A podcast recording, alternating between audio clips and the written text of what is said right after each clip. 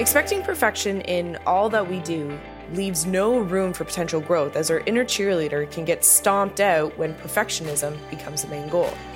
This invites that nasty imposter syndrome to creep in, making us feel like we don't belong in the world we have worked so hard to create for ourselves. I'm Dr. Jessica Metcalfe, and this is Speak Kindly, You're Listening. Don't forget to check out the book with the same name that inspired it all, soon to be on Amazon November 17th, 2022. With me today is Dr. Sarah Saska. She is the CEO of Feminuity, a global strategy firm partnering with startups through Fortune 500 companies to build diverse teams, equitable systems, inclusive products, and company cultures. Sarah is a TEDx speaker and has been featured on CBC's The National and Fast Company. On today's episode, Dr. Sarah will share some wonderful insight on how prioritizing you and your needs will kick negativity to the curb, allowing yourself to reach your full potential. Let's get started and enjoy the show. Sarah, it is an absolute pleasure to have you on Speak Kindly, You're Listening, and I appreciate your purpose and mission to continue to empower others the way that you do. Was there ever a point in time when you really started to listen to that voice and you noticed the inner voice was really mean to you? Definitely. You know, the voice was always there. I think it probably got louder and a bit meaner through, undergrad and say my master's and definitely into my PhD. But I think I sort of just became conscious of that voice and was able to actually name it, probably not until like the first or second year of my PhD process. So maybe a little late in the game, but I think it was sort of the realization of being able to name it. And now that it was even there, like the consciousness around it was a huge piece for me. It's interesting where you said, because you navigated me through that progression, right? From undergrad into master's and then into PhD. And as you started to reach that next level of education, mm-hmm. Did it get meaner? Did it get louder? What made you finally realize that it was something that, whoa, what am I saying to myself? Yeah, it definitely got louder. It got so loud, I think, at a certain point in grad school that it was sort of keeping me in a state of paralysis because I was afraid to do things wrong. Like the imposter syndrome really kicked in. I know a lot of folks talk about sort of having those experiences get sort of exacerbated in grad school or professional sort of programs and so forth. And so for me, it just got really intense at that stage. And then it meant that I was procrastinating, my significant deliverables for the PhD program because I was just scared of like not doing it well enough. And so it was, that voice was keeping me sort of from even, doing what I needed to do. So I guess like that's where it became a problem, right? Because it was literally getting in my way. When it got in your way and you started to notice it, like the procrastination, which a lot of us can fall into that because the voice becomes so loud and mean, and putting it off means that we don't necessarily have to hear the voice at that time, right?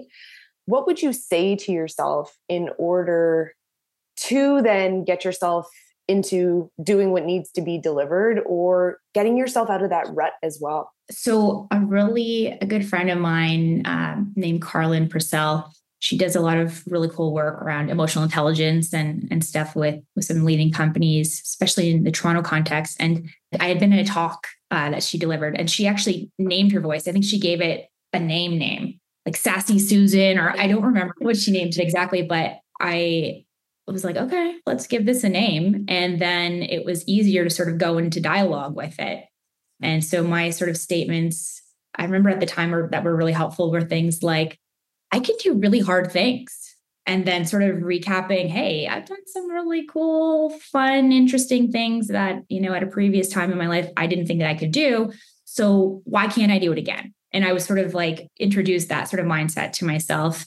And I think that was really helpful. When you were noticing that shift, because that is the one thing that I teach my clients is when we put a name to it, it then separates it from our identity at that point in time. And it doesn't have to belittle us. So when you started to name it and you started to see it for what it was, and you could tell yourself that you could do hard things, did you notice that you were catching yourself with that voice and it started to come up and you're like, why is it even here now? Like, I know you exist, but yeah, I don't have to listen to you.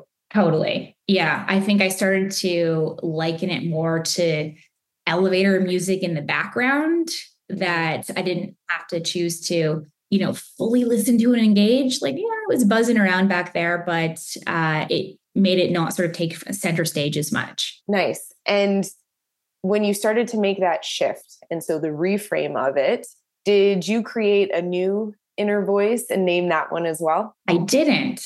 Although I think that would be an interesting idea for sure. Is that something you would like sort of, you advise your clients? Yeah. So that's actually, so when we start to give that opportunity, because it's really easy at times for us to see the negative, and because our mind and our body connection really imprints the negative aspect, we can then start to change and create that new inner voice, give it a name, draw it out, mm-hmm. and thank you for coming into fruition because we can now see it. So as you started to move forward and you could start to hear that new inner voice, or that inner voice that you wanted to be hearing, what else was it saying to you? The new inner voice.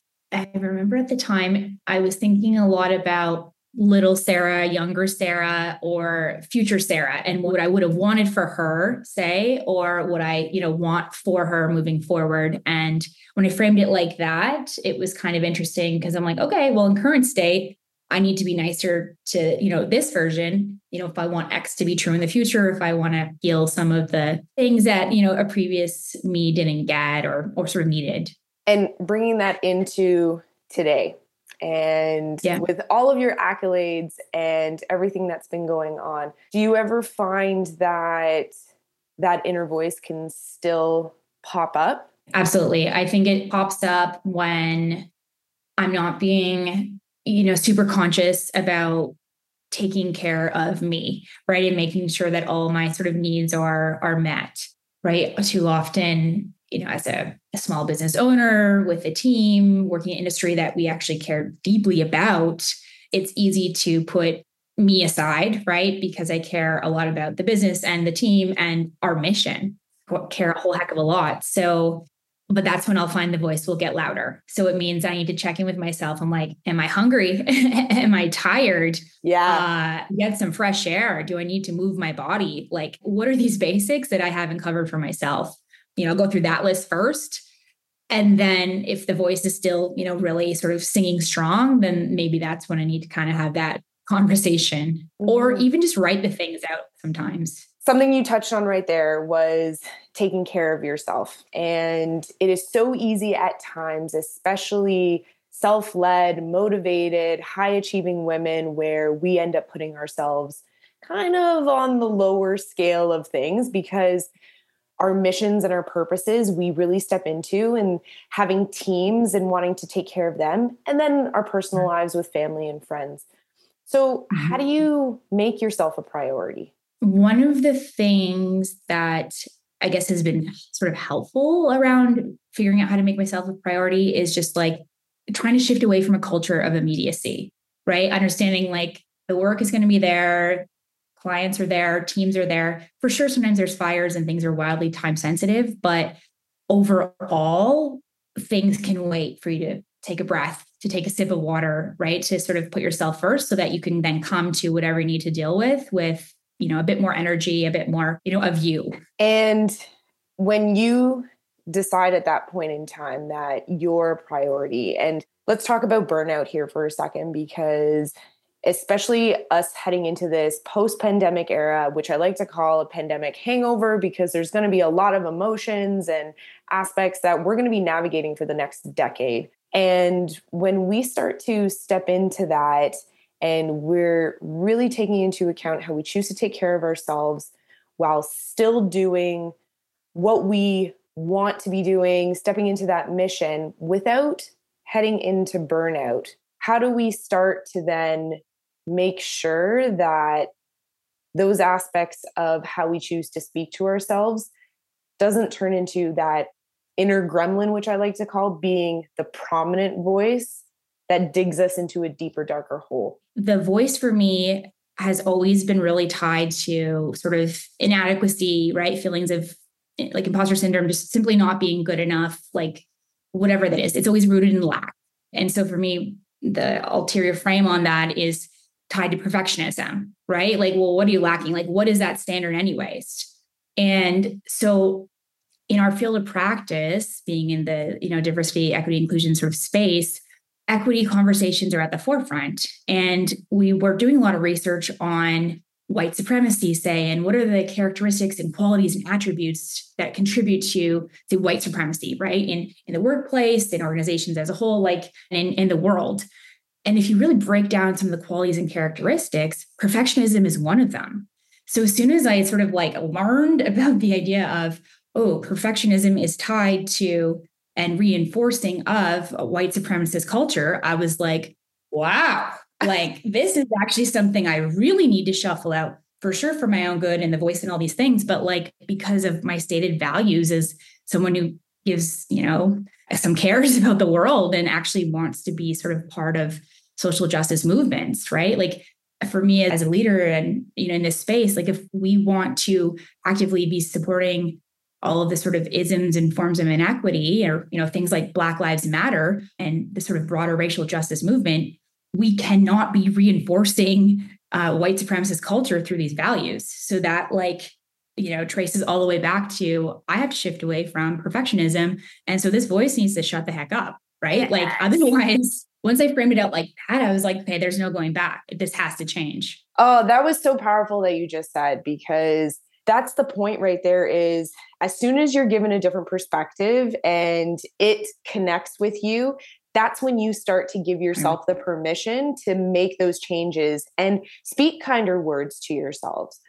So would you say with where you are right now and us heading into, again, a different shift that's happening in this post-pandemic era, what would you say that your inner voice is saying to you at this point in time? It's gotten a bit quieter, but I also think that's due to being tired, feeling like those feelings of burnout and so forth. It's just sort of beaten down because I'm just tired too, which is sort of, I think, leaving more space for that voice of, I don't know which voice it is, but the one that's like, you need to take care of you. And it's not sustainable to sort of keep moving forward in the same way, right? Like the fall and beyond, there needs to be sort of more prioritization of health and balance and sort of all these things in order to be able to keep doing the work. Yeah.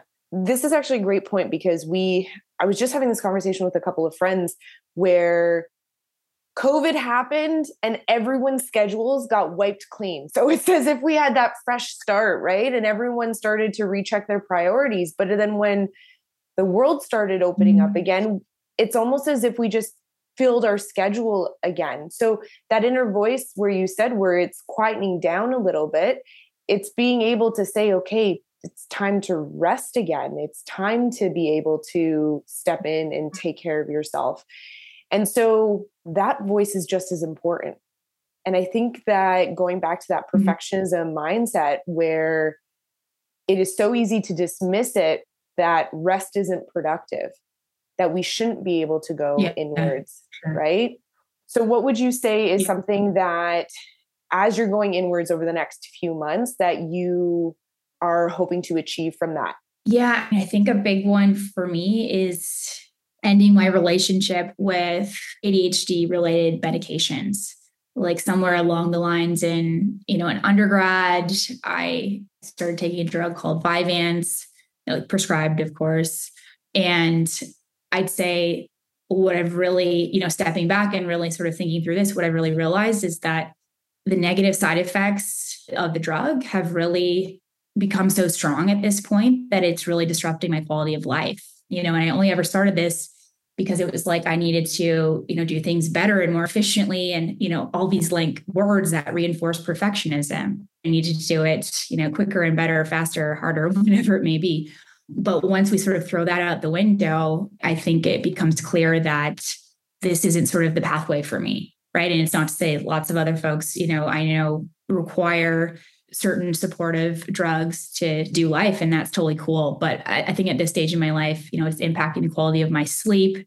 It increases anxiety. It has all sorts of other sort of negative side effects that I think the cost benefit's not there anymore. And I wouldn't have got here with this thinking process if I hadn't sort of reevaluated ideas around perfectionism and sort of why I'm doing this in the first place. Thank you so much for sharing that, because I think at times there's a misconception of whether it's an anti-anxiety medication, an anti-depression medication, or ADHD medication, that once we start, we have to be committed to it for the rest of our life. And you just gave a massive permission to yourself to take a step back, look at that bird's eye view and say, well, what's going on with my quality of life right there? And as you start to move through that, what would you say to other women who may be in a very similar situation and are experiencing those side effects as well and wondering, well, what are the next steps that I should consider at this point? Yeah, it's an interesting question. I think for me, it's really just getting clear on the why. I do think a lot of drugs like this are sort of overprescribed and often sort of abused, you know, and used sort of beyond their utility. It's definitely really normalized to take these, you know, this sort of class of medications in academic institutions, like learning environments. I remember being an undergrad where on a Thursday night, there are people walking around the library sort of halls and selling drugs like this to students who are, you know, cramming or trying to write that essay overnight. I think it's just really evaluating sort of why you started taking the drug. What are the sort of pros and cons for you? You know, and I know for a lot of people, it really, like, the side effects are minimal and the, you know, the positives are great, but I hadn't stopped to think about it. So I think just taking the pause and just reassessing. Also, you know, there's so many other sort of modalities and ways of supporting yourself and your needs, right? That you can kind of sometimes pair that with a medication and look at just different ways of managing these kind of things. Yeah. Key thing you said there was looking at yourself as a whole, and it's not just one specific thing that's going to fix everything that's going on. It's really starting to evaluate and give ourselves the opportunity to sit and ask ourselves, going back to that why, like you said, and looking into, okay, do I want to sustain this high achieving mentality lifestyle, or what does that look like? And I'm allowed to readjust it throughout my entire life. So if my goals and aspirations that I have right now, they may not be that in about 5 years, and they're allowed to change because we evolve as humans. Oh, I love this. Totally. Love this so much. And what you just said there, it really reminded me of chasing credentials and, you know, chasing traditional proxies of merit. I kind of had a realization in the last couple of years that was just like, why did I want all these degrees? What was, like, when did I ever stop to think about the why? You know, what drove me into all these things, and why have I sort of chased these different sort of awards and sort of accolades? And when I really stepped back, it was like, that's really tied to external validation in so many ways. And to what end, right? Like, you know, some of it's that critical voice, I guess, right? Oh, I love how you just brought that external validation aspect in, because when we start to navigate that inner voice and that inner gremlin comes up, it's part of that. It's reaching for that external validation because it's comparing yourself to others. It's seeking, okay, like you said, what is that next credential? I mean, at times I even sit and listen and say, well, I'm just a dentist. And it's just like, well, geez, it took me a long time to get to that point too. But that voice can be so critical. And so when we give ourselves the opportunity to speak kinder to ourselves, and we get to evaluate and really step into and define, what is it that I want to be doing? What is it that makes me happy? And how do I want to spend my days? What would you say, how do you give yourself permission to speak kindly to yourself now? Yes, I don't know. For me, it's not about like permission thing. It's more just, I just have these different statements or things that I just have in places, you know, jotted down or on my phone. And I just like say them to myself, right? Like these sort of different affirmations or reminders that just sort of work to curb the voice. They're more dramatic now, right? Like they know, like, hey, it's your time, come back. Yes, it is. And I think that as we start to make that shift from inner gremlin to, I like to call it, you can call it different names, but inner cheerleader, inner goddess, inner warrior, whatever that sounds like, right? And when you know that that voice is there and it becomes the more prominent voice, it becomes easier to hear it as well. Yeah, totally. And to actually believe it, right? Like to let it sort of settle in. Yeah, that I would say is the absolute key, because you could be saying all the affirmations in the world, but if you don't believe them, then it's not really doing you justice at that point. And so it's exactly where you said, where as soon as you heard about that perfectionism topic and you were just like, whoa, I got to take a step back and I've got to reevaluate. So if you're using an affirmation right now that doesn't necessarily work for you, try a different one. Like, and that's totally fine. Yeah. Any last words that you want to leave with other self-led, motivated, high-achieving women that really notice that inner gremlin is the loudest right now? What would you want to say to them?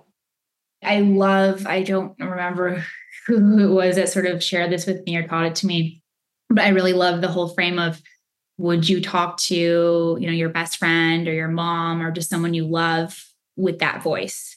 And if you wouldn't, then why is it okay to sort of use that voice on yourself? So I really do love that a lot. And I think it's a good way to sort of do a litmus check of, hey, is this cool? Or is this just, you know, off the rails and just out of bounds? Yeah. So powerful. Because a lot of the stuff that we say to ourselves, we would never say to someone else. So, Sarah, thank you again so much for spending time and sharing your words of wisdom and stuff that's going on as well. When we talk about our inner voice and these challenges, it brings more of the women together. So then we're not off thinking that it's just me or I have to do it alone. So thank you so much. Yeah, absolutely. These are really important conversations. This episode is one of the reasons why I started this podcast, to share behind the scenes of other high achieving women. We all don't go through the exact same thing, but the journey, the adventure, the hardships can present at any point in our career. And what gives us strength is knowing we don't have to go it alone. I know for me, when something new comes up, I don't fight it anymore. Instead, I reset my expectations so that I give myself the space to process. Is it challenging? Yeah. Dr. Sasha shared that today. But you're also allowed to give yourself the permission to keep learning more about you, so then you can keep evolving as a human too. Key takeaways from today. 1, name your inner gremlin to make it easier to separate it from your identity. If you're looking for more support around this exercise, my book, Speak Kindly, You're Listening, which comes out November 17th, will help you guide through this brain training exercise. If you want to get more updates about the book, please check out the book portal at www.speakkindlyyourlistening.com. 2, discover a way to prioritize you, and your inner health needs to be the first step in your journey as you reach your goals. It's easy to get stuck in cycle after cycle of being overwhelmed, burnt out, and feeling like you're not good enough, where that imposter syndrome creeps right in. So take those moments and take care of you in between stretching yourself towards that new goal. Every episode will have a reflection question, and this is yours for today. What will you name your inner gremlin? I've definitely had many people share some fascinating names with me. And when you found your answer, send me a DM on Instagram or an email to info@drjessicametcalfe.com. That's info@drjessicametcalfe.com. And when you hear your inner gremlin, ask yourself, would I say this to a loved one? And if your answer is no, then it's time for a reframe. Speak kindly, you're listening.